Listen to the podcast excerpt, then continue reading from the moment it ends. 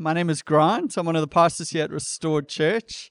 And I just hope you guys had a good end of the year. Hope you had a good Christmas and you got to eat some good food and spend time with some loved ones. And I hope you got some rest. I know those things are not always like mutually exclusive. Sometimes being with loved ones and getting rest doesn't kind of work together, or eating good food and getting rest is not great. I'm 37 now, and eating good food often means at three in the morning I wake up for a Tums. So I don't know if anyone else has Tums by the bed. Yeah, okay. John is honest. Not too many other hands raised. But um, yeah, Abigail. Whoa, okay. It's just name and shame over here. This church is starting well. 2024 is a new year, everyone. Um, well, what I meant to say, rather than like just calling anyone out, and who knows what'll happen in the rest of the sermon, but uh, happy New Year, and hope you had a good Christmas and everything. Personally, um, Shell, August, and I went back to South Africa for Christmas, which was really special, just to see some family and friends, be back in Durban, uh, see Harbour City. Got to be there for their end of year dinner and preach there on the 17th, which was really special. Um, got to eat some good South African foods. You can Google this, but biltong, boerewors, and bunny chows. Had all three all tremendous. And August on her wish list was seeing monkeys in the garden, which pretty much happened every day. So that's just a different reality being there, but it was special. And then one more bit of news we went to the US consulate while we were there and got a fresh visa in our passports. So you're not going to get rid of us too easily. We're around for a little bit longer. So that's some good news too as we start the year. But uh, this is our first Sunday gathering of 2024. And if you've been in church for a while, the first sermon of the year uh, is always interesting. You know, um, often you get the New Year's resolution sermon. Who's heard one of those before? Yeah, there we go. Okay, see some hands. This is kind of like as we start the year, we're going to put this godly habit in place to follow Jesus in the year ahead. And I love that stuff. I know some of you don't. That's the way I'm wired. I'm like, let's do that. I'm excited and I'm, I'm, ambitious. I've got goals for the year. I've got stuff written down always. I know some of you are the same. And I know others are just skeptical. You're like, I know I'm not going to make it through January before I break this thing. Why are we doing this today? That's the first type. The second type is I come from more of a Pentecostal and charismatic background. And often, what would happen the first sermon of the year would be like, New Year, God is wanting to do something new, you know, something fresh, something is coming alive. You know, there'd be this kind of blanket, generic, horoscopy kind of idea for the year ahead. I had such an awkward thing in 2020. I was sharing a, a workspace with a bunch of other pastors from other churches, and I walked in, and you never make the joke before you ask the question. I just joked and said, 2020, who preached on 2020 vision on Sunday? How lame would that be? And the one guy's like, that was my sermon on Sunday, you know?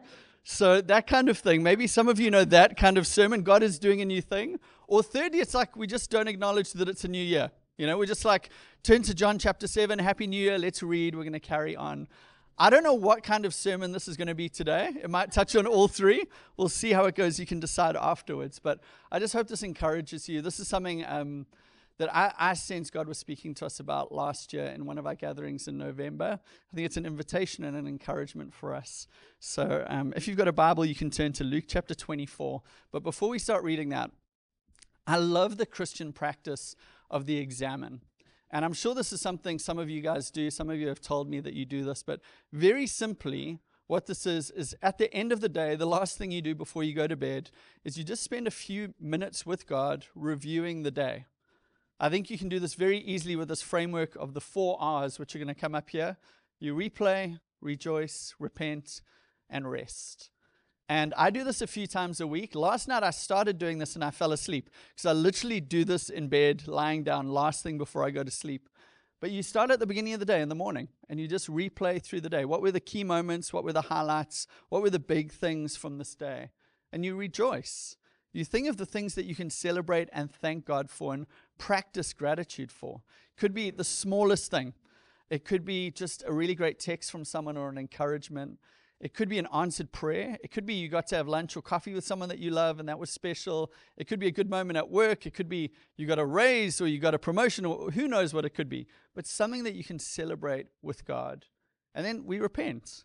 There's some things from the day that we're going to bring before God and actually ask Him to forgive us for.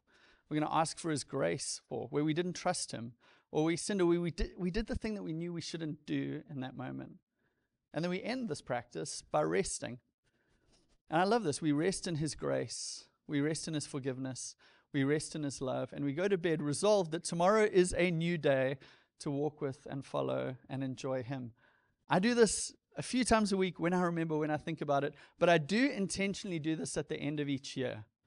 I love beginning to pray for the year that is ahead and just say, God, is there anything you want to say to me? Anything you want me to know? Anything you're inviting me into? Any themes for the year ahead? And I try and write those things down. And then as the year ends, I like to do a bit of a reflection on the year and kind of run through 2023 or 2022 through these four categories and just bring the stuff before God. What happened in the year? What do I want to rejoice in? What do I want to repent of? What do I need to rest in His love and forgiveness and grace for? That might be something you want to do, you know, this January, maybe this week. In some of our GCs, we will be doing this this week. Can't promise it'll happen in yours, but that is the plan for some of them. But today, what we're going to do is an even more simple form of this. Rather than kind of running through these categories in our Sunday gathering, I just want to ask you one question. It's a bit of a diagnostic just to think about where you're at. And that question is this Where are you at with Jesus as we start 2024? Where are you at with Jesus at the start of this year? So, if you've got your Bible open to Luke 24, we're going to read from verse 13. Otherwise, it'll come up on the screen next to me. It's an amazing passage with a lot going on. And just try as we read through this, just see the different experiences the disciples go through in this passage of Scripture. Luke 24, verse 13. Now, that same day, two of them were on their way to a village called Emmaus, which was about seven miles from Jerusalem. I did the math for you. Seven miles is about a two and a half hour journey. So they're walking for two and a half hours, time to talk and discuss things amongst themselves while they he- head there. Verse 14. Together they were discussing everything that had taken place. And while they were discussing and arguing, Jesus himself came near and began to walk along with them. But they were prevented from recognizing him. It's really interesting in this passage looking at the different ways that Jesus engages and interacts with his people. It's very much like how he engages and interacts with us. Then they asked them, then he asked them, What is this dispute that you're having with each other as we're walking? And they stopped walking and looked discouraged. The one named Cleopas answered him, Are you the only visitor in Jerusalem who doesn't know the things that have happened in these days? What things? He asked them. Classic Jesus. He's saying, everyone knows what's been going on. How do you not know this stuff? But Jesus is kind of baiting them to teach them something. So they said to him, The things concerning Jesus of Nazareth, who was a prophet, powerful in action and speech before God and all the people, and how our chief priests and leaders handed him over to be sentenced to death, and they crucified him.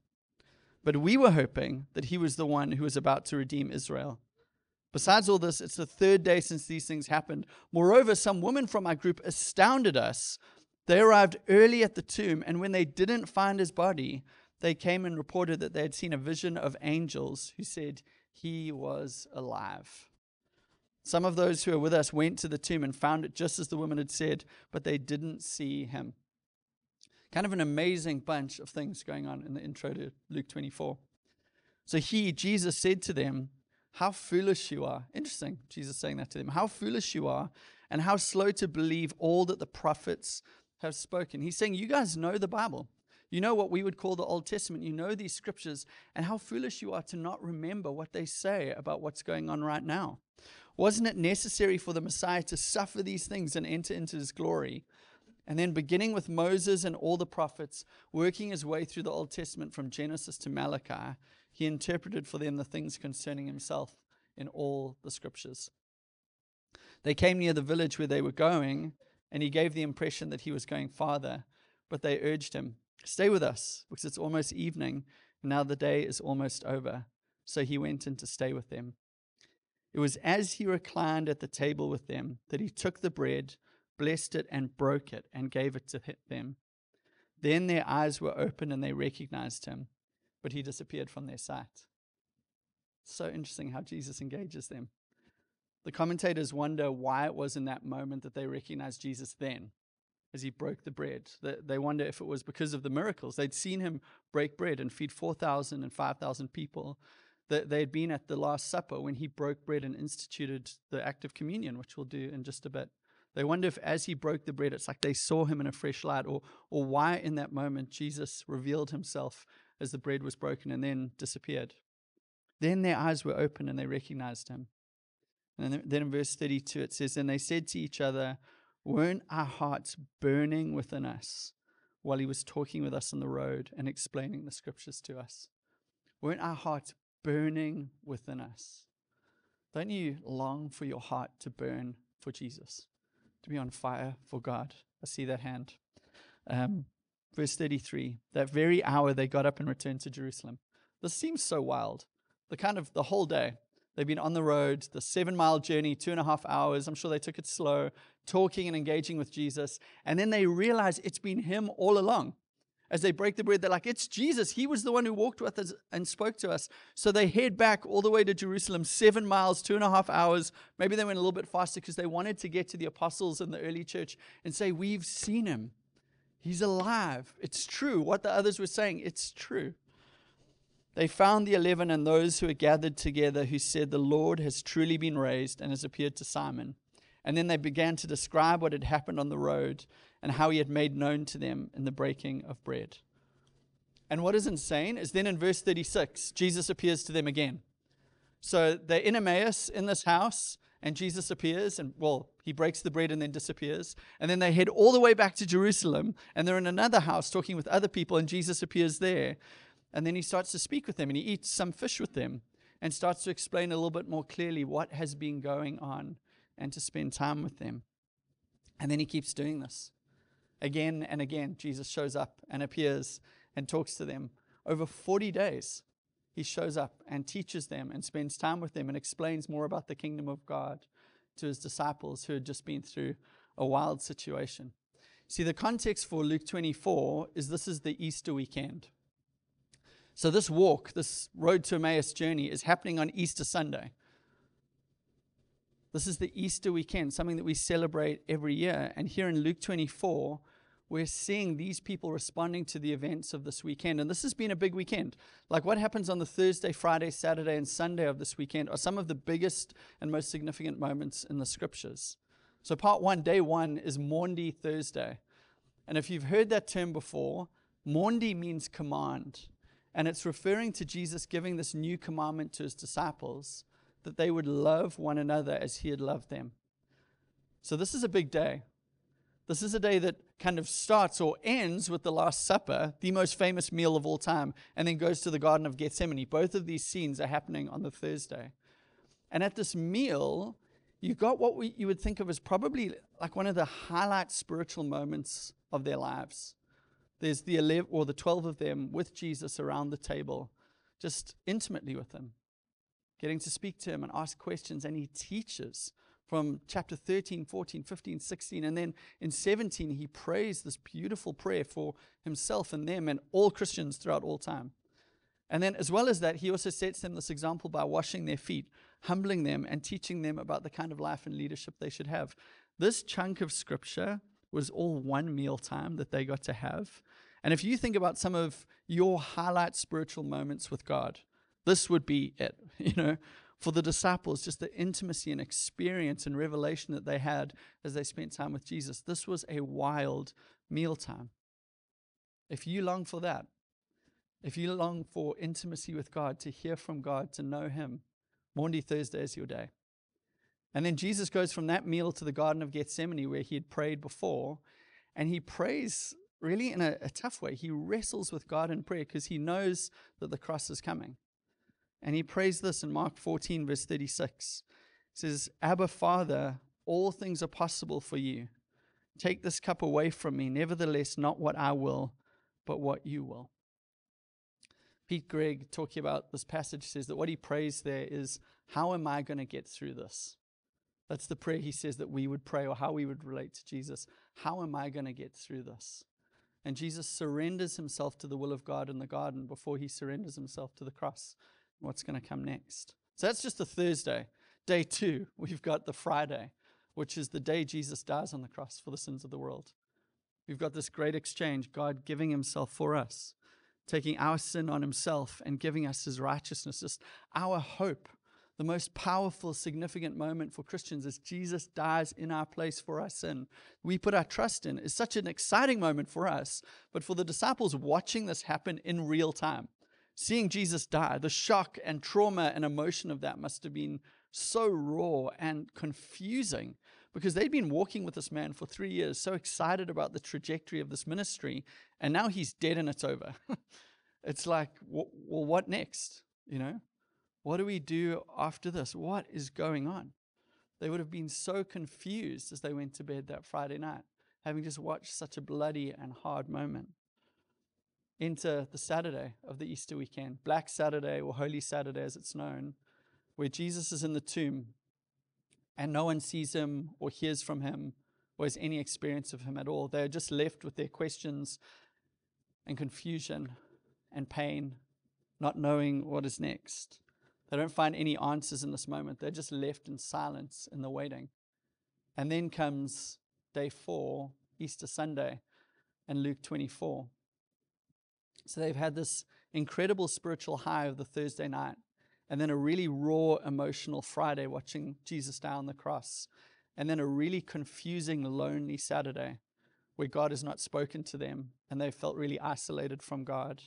And now on Sunday morning, there are these rumors of God there are these rumors that God is doing a new thing. Come on, cue the Pentecostal New Year, you know, this new life coming through, that actually God seems to be speaking and appearing and talking to people in these new ways. That's how Luke 24 starts. The female followers of Jesus go to the tomb to see him, and when they get there, the stone has been rolled away and the body is gone. There's just the burial clothes left there, and two angels appear to them and say, He is not dead, he is risen. And they rush back to the apostles to tell them this good news. And the apostles say, What you're saying is nonsense.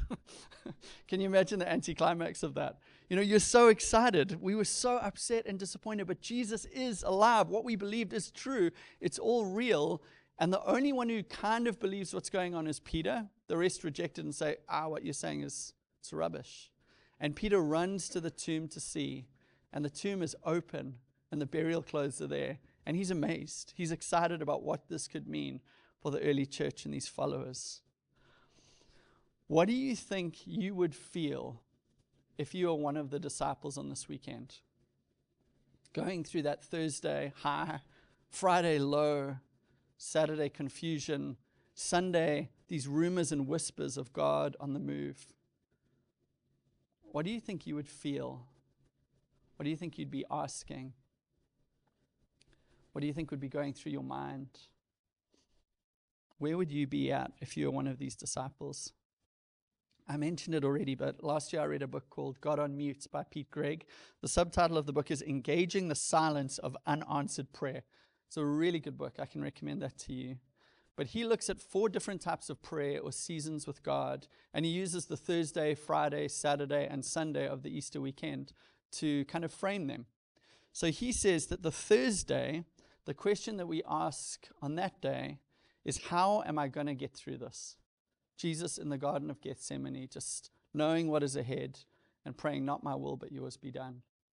The Friday and the crucifixion, the question is, Why aren't my prayers being answered?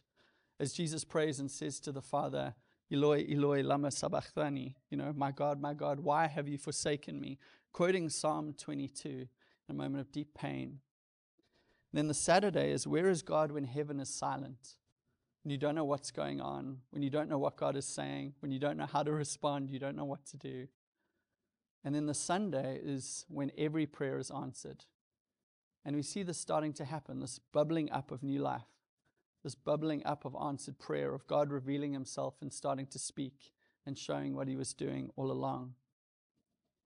As we enter 2024, do any of these prayers sound like things that you're praying? As we enter 2024, can you relate to any of that at all? Or can you relate to anything that the disciples were experiencing and going through? Can you see yourself in their situation at all? Like, like does this resonate with you? Because as I went through Luke 24, there are a lot of different adjectives that, that describe what the disciples were feeling and going through. So I've made a list for you. You can have a look over here. Do any of these adjectives describe you right now? As we start this day, where you're at with Jesus. In verse 4, it says they were perplexed. In verse 5, terrified. In verse 11 and 41, they were in disbelief, amazed, discouraged, disappointed. In verse 24, Jesus calls them foolish because of like the way they're responding to what's going on. Is that you? Verse 37, they are both startled and terrified. In verse 38, they're troubled and doubting. And then the next few verses, we see almost this change as Jesus is appearing to them and revealing himself to them. They're amazed, they're joyful, they're blessed, and they end in praise. They end full of praise for Jesus and what he's doing. Do any of these adjectives sound like you or describe where you're at right now? Where are you at with Jesus at the start of 2024? Now, I usually don't use alliteration and assonance in a sermon. So today I'm going to make up for lost time, and I've got eight D's to help you think about where you might be with Jesus at the start of this year. Hopefully, this is not going to come across cheesy. That's why I sometimes don't do this. But I've got eight D's for us to think through where you might be. Maybe you're more than one, maybe you're a few, maybe you're just one of these. Eight D's to help us think where might I be with Jesus as we start this year. So the first is, are you the doubting disciple? Now, Pretty much all of these you're going to see in the disciples in Luke 24. At least to some degree, they're experiencing some of this. So, are you the doubting disciple like they were? Waking up on that Sunday and not knowing what is going on. They had they'd gone all in on Jesus. And now they're doubting Jesus. They're saying, like, we, we believed in this man. We believed in what he was saying. We were following him. We had our hopes set on what he was going to do. And now he's dead and gone. End of story. What am I meant to believe about all of this? And then you can imagine they were doubting themselves. Just thinking, well, if I trusted Jesus, I followed Jesus, I gave everything up for this Jesus guy, then what do I have to do? You know, what do I trust about my own thoughts and feelings, you know, and decision making? Like, like what do I believe about myself? Um, I'm sure they were wondering, what do I believe and what do I do now? You know, I don't know what I think about Jesus. I don't know what I think about myself. What do I believe and do now? Are you in the doubting disciple space? What about the disappointed disciple?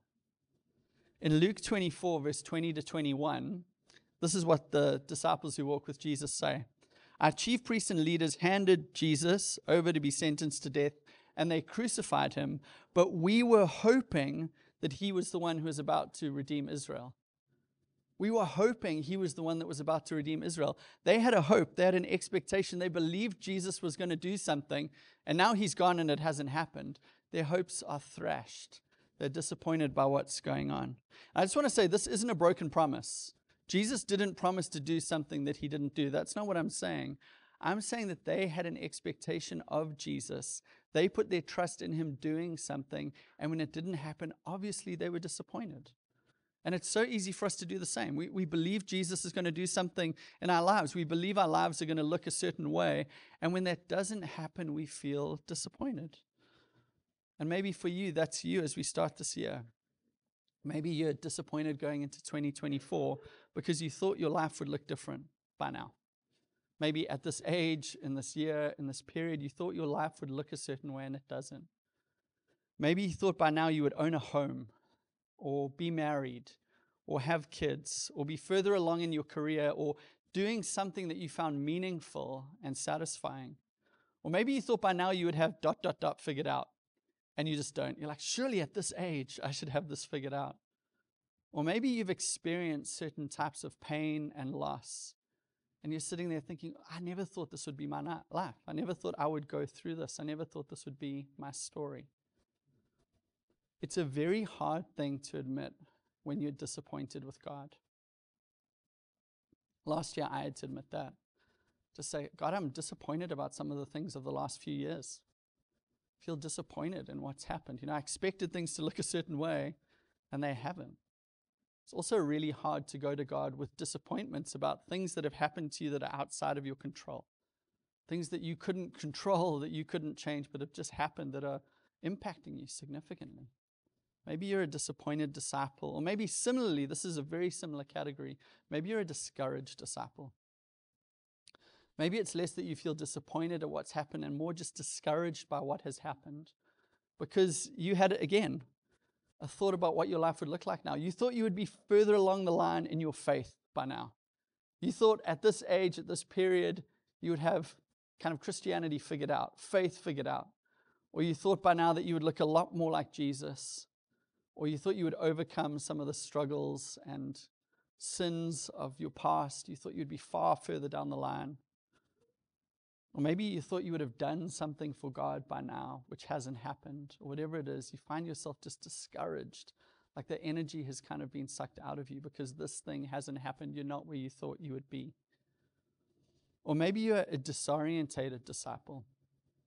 This is definitely Jesus' followers in Luke chapter 24. They don't know what's up and what's down. They don't know what's going on at all. They don't know where to turn. They don't know what to do. They're completely disoriented by the last couple of days. And maybe you feel the same. I remember um, a friend of mine, his name was also Grant. He was a pastor and a pilot. He was in his 50s at the time that we had this chat. But he took me up in his plane one day, which was a really cool thing. I was chatting to Stephen Royce about this the other day. Um, and he even let me fly for like two minutes before I got too off track. And he was like, okay, I'll, I'll rein it in. I'll kind of sort out what you've been doing. But um, he took me flying and he spoke to me about just these like uh, similarities between being a pilot and, and the life of faith. And he spoke about some of the things that they drilled into him when he was learning to fly. And they spoke to him about trusting the instruments when you weren't sure what was going on. And I remember Grant saying, like, sometimes just with the weather conditions and the stress and what's going on, actually, you can't trust yourself. You have to trust the instruments. Because otherwise, your feelings, your fear, your uncertainty could cause you to do something really destructive or really damaging or really dangerous. And he was saying it's the same for us as we walk with God, is sometimes we are disorientated and we don't know what is going on and we don't know what we should do. And in those moments, we can't let our fear or our feelings drive us. We have to turn to the instruments. We have to look to God's word. We have to look to his community. We have to look to the means of grace that he's given us to help us stay on track because actually, the decisions we might want to make in those moments are not going to help us. They're not going to lead us in the right direction. They're not going to be good for us as we fly or as we live. Maybe you're a deconstructing disciple and you find yourself after years in church tearing down some of the things that you've believed for a long time. And there can be a really healthy form of that where we tear down cultural things which are just not true or don't line up with the scriptures, or things that we've been taught or experienced which are just not lined up with the way of Jesus. But when we are tearing down some of the orthodox truths of the scriptures, the kind of undeniable black and white things that we should hold tight to, we're in a very dangerous space. I want to encourage you to ask questions and seek the scriptures for what is true. But we can be in quite a dangerous space as a disciple if we're tearing down lots of different parts of our faith. What about a distracted disciple? I think probably a lot of us are in this space today. Definitely feel that for myself. I love uh, what Ruth shared at the beginning of worship today, looking out of the window and seeing the root coming out of the ground, looking for life and looking for something outside of the ground, which is not where it should be looking. And so many of us are looking for things in places outside of Jesus, not finding what we're most looking for. We talked about this a bunch last year, but one of the most striking things for me was Tom Logue here on a Sunday and also at the retreat saying, Do you know how much your attention is worth? Because big corporations do. Do you guys remember that? He told us that by 2025, advertisers will be spending $4.7 trillion dollars a year globally to get our attention because they know how valuable our attention is. For many of us, we, we desire to follow Jesus, but we're pulled in all of these different directions. And we find ourselves thinking about all these different things, and we're in a distracted space. Or maybe you're a dutiful disciple. As I was praying for today, this is the one that kind of popped for me. I, I think a lot of us in this room are in this category. The dutiful disciple is someone who's doing the right thing. They're trying to follow Jesus. They're trying to do the things he calls them to. They're here on a Sunday. We're serving, we're giving, we're, we're listening to sermons and trying to put it in place in our life. We're reading the Bible for ourselves and trying to obey the teachings of the scriptures and trying to think through what they mean and how we should respond. You're faithful in prayer, you're faithful in the church. You're, your biggest desire in life is to please God and honor Him in all that you do. You're dutiful, but in doing all of these things, you're just not finding joy and you feel tired. Maybe that's you today. So now we're talking about this, this walk of the disciples in Luke 24. And it's two and a half hours, seven miles of just plodding, going from Jerusalem to Emmaus. And maybe you feel like you've been plodding with Jesus for a long time, just walking, going through the motions, doing the right thing.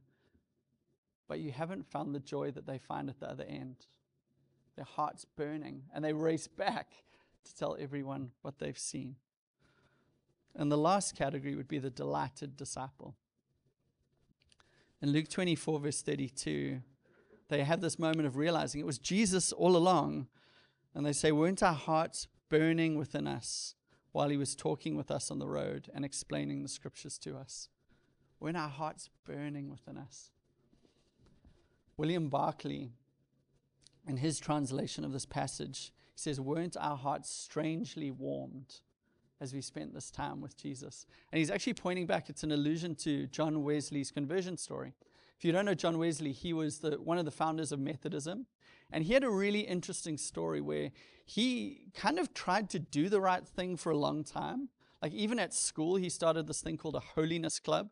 And he invited all of his, sounds fun, right? Like sign up for my holiness club. He invited all of his friends, come, let's do this. Let's try and do the right things and practice all of these Christian practices. And he started to preach. And he even went from England to America to preach the gospel and get people saved before he was a Christian. And he had this experience on a boat where he was filled with fear, thinking that the ship was going to go down. And some Moravian Christians showed him such an incredible example of peace and faith and confidence in the midst of potential death that he said, You've got something I don't have. And when he got back to England, he prayed and said, Lord, help my unbelief. And on May the 24th, 1738, he reluctantly went to a church meeting. This was like a midweek evening meeting where they were reading from Martin Luther's preface to the Epistle to the Romans. I don't see that really selling in this community. Come and join us Wednesday night. We're at Jefferson. We're going to be reading through Martin Luther's commentary on the book of Romans. Everyone's like, yeah, sign me up, you know, like taking photos of the QR code. I'll be there Wednesday night. But that's what he went to reluctantly. And while this guy was reading through this commentary, he says, while he was describing the change which God works in the heart through faith in Christ, I felt my heart strangely warmed. I felt I did trust in Christ, Christ alone for salvation, and an assurance was given me that he had taken away my sins, even mine, and saved me from the law of sin and death. I'm sure there's some of us in this room who remember when we started to follow Jesus, there was like this excitement in us. There was this burning, this uh, energy, this unbelief. Like we couldn't believe. This message was just too good to be true. Jesus seemed too good to be true. And there was this fire burning inside of us. But over time, maybe that's whittled away or gotten a bit dampened or something. In fact, um, probably for many of us, God has had to even like whittle us off of our trust in a feeling or an experience so that we would trust in the person of Jesus, not just in the experience of the joy and excitement of beginning to follow him. So the title of the sermon today is Hearts on Fire. And I love the like the picture of that. These disciples realizing something has happened to me in this walk with Jesus. Something is going on inside of me. I'm different after that walk. I'm different after being with Jesus. I'm different after hearing him speak. I'm different after he opened up the scriptures. And it's like there's this fresh awe and worship and wonder and excitement and love and passion for Him and, and, and wanting to know Him and serve Him, which burns inside of us. There was something about Jesus and His teaching that in that moment set a fire inside of them and it filled them with delight. And I'm not sure if this is you. I hope this is you, that you're a delighting disciple today. I don't think that's where I'm at right now. Honestly, I think the last few years for me have been as a dutiful disciple. I wanted to follow Jesus. I'm plodding. I'm doing the right things. I'm serving Him. I want to because I know He's good. But I desire to be in this space. I, I've definitely experienced probably all of those, but I desire to be in this space. And I would love it if right now I could pray a powerful prayer, wave a wand over this community, and all of us left here and we went, as Grant spoke, did not our hearts burn within us? You know, did Jesus not meet me in that moment? And we leave here full of all of those feelings that excitement, that awe, that wonder. We're like, woo, 2024 is the year of Jesus. I'm all about it. At the beginning of A.W. Tozer's book, The Pursuit of God, which is a book that really impacted me years ago, there's a verse which kind of summarizes the big idea of the book. It's Hosea 6, verse 3. It says, Let's strive to know the Lord his appearance is as sure as the dawn. It's a verse about his consistency. His appearance is as sure as the dawn. He will come to us like the rain, like the spring showers that water the land. So it's a, a verse about pursuing God, about his consistency, and about his refreshing. And I'm sure a lot of us going into 2024 are saying, I would love the refreshing of the Lord. That, that rain, that spring shower, I want that for my soul. I want to feel close to God in the way that this verse describes. Let's strive to know the Lord. The, the word for strive there could be translated as follow or pursue or hound or chase or even hunt. There's like this passionate, intentional, focused pursuit of God that's going on in Hosea 6, verse 3. A pursuit to know Him and be with Him and enjoy Him that the verse is calling us to. And I would love that to be the big idea of the sermon. So, 2024, we are going to pursue Jesus. Who's in? And hopefully, everyone would erupt. John, I see two hands. We're in. Who's going to pursue? Let's hunt, let's hound, let's chase, let's follow, let's do the Hosea 6, verse 3 thing. And I think that would be a really noble goal for 2024. I think if we were a church who said that's what we're going to do, that would be a beautiful thing and it would be really fruitful. But I love this so much. That's not what happens in Luke 24 at all. You know, Jesus doesn't appear to them and say, Hosea 6, verse 3, guys, come on, strive, seek, follow, pursue, chase, hunt, hound for me. No, Jesus comes after them. It's the most incredible thing when they are disappointed, discouraged, down, downcast, all the D's, eight D's plus. When they're in that place, Jesus doesn't say, hey, you should pursue me. No, he pursues them. He comes alongside them, he walks with them, he speaks to them, even though a lot of the time they don't realize it's happening. He opens their eyes to see what is true. He sets their hearts on fire as they are, are with him. So I still think it's good advice to pursue Jesus in that way in 2024. I think that would be a good thing for us to do. But what I love about Luke 24 and what is such good news for us as disciples is that when we're in those first six D phases, even the seventh, the dutiful phase, that even when we don't feel Jesus' presence, He is with us. He's walking along with us. Even when we don't realize that it's Him that's speaking to us, like they didn't on the road to Emmaus, Jesus is speaking because we are His sheep and the shepherd hear His voice. He is speaking to us. We're hearing his words, even if we don't realize it's Jesus that is speaking. And that he comes near to us and walks with us and journeys with us, even in the midst of a lot of confusion and uncertainty about the future, and doubts and discouragement and disappointment with God. Jesus comes near. And William Barclay, in his commentary on this passage, he shows, he says that Luke 24 shows us Jesus' ability to come near to us and make sense of things. Maybe some of you right now have got like questions where you're saying, I don't know what's going on. Jesus wants to come near and make sense of that. And that might not be in a moment, that might take time. They had seven mile journey plus. Then Jesus was with them over 40 days. It was a journey for them to understand but Jesus came near to help them make sense of what they were going through and experiencing. These disciples, their hopes and dreams were shattered. Like we, we read earlier, they were hoping that he was the one who was going to redeem Israel. Their hopes are dead. Their expectations of the future are dead. They're discouraged. They've had to bury all of those things. But Jesus, even in the midst of those feelings, is coming to help them make sense of what is going on. And he's causing their hearts to burn with a fresh love and a fresh awe and a fresh wonder and a fresh joy and a fresh excitement about Him. So I don't know where you are today, which of those D's you would say describes you. And again, I wish I could wave that wand.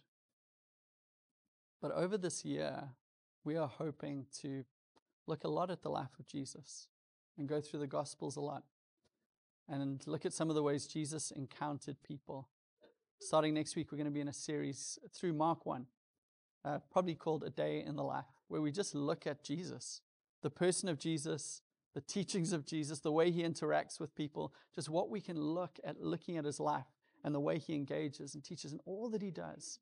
And as we journey with him throughout this year, I do believe that our hearts will be warmed. I do believe that actually there will be a fire that will grow inside of us. So I want to pray that for us now, but I wanted to give us five minutes just to sit in these two things. I want to give you five minutes just to prayerfully uh, think through these. Where are you with Jesus as we start 2024? And what does the Spirit want you to hear or know this morning? You can close your eyes, you can journal, you can pray.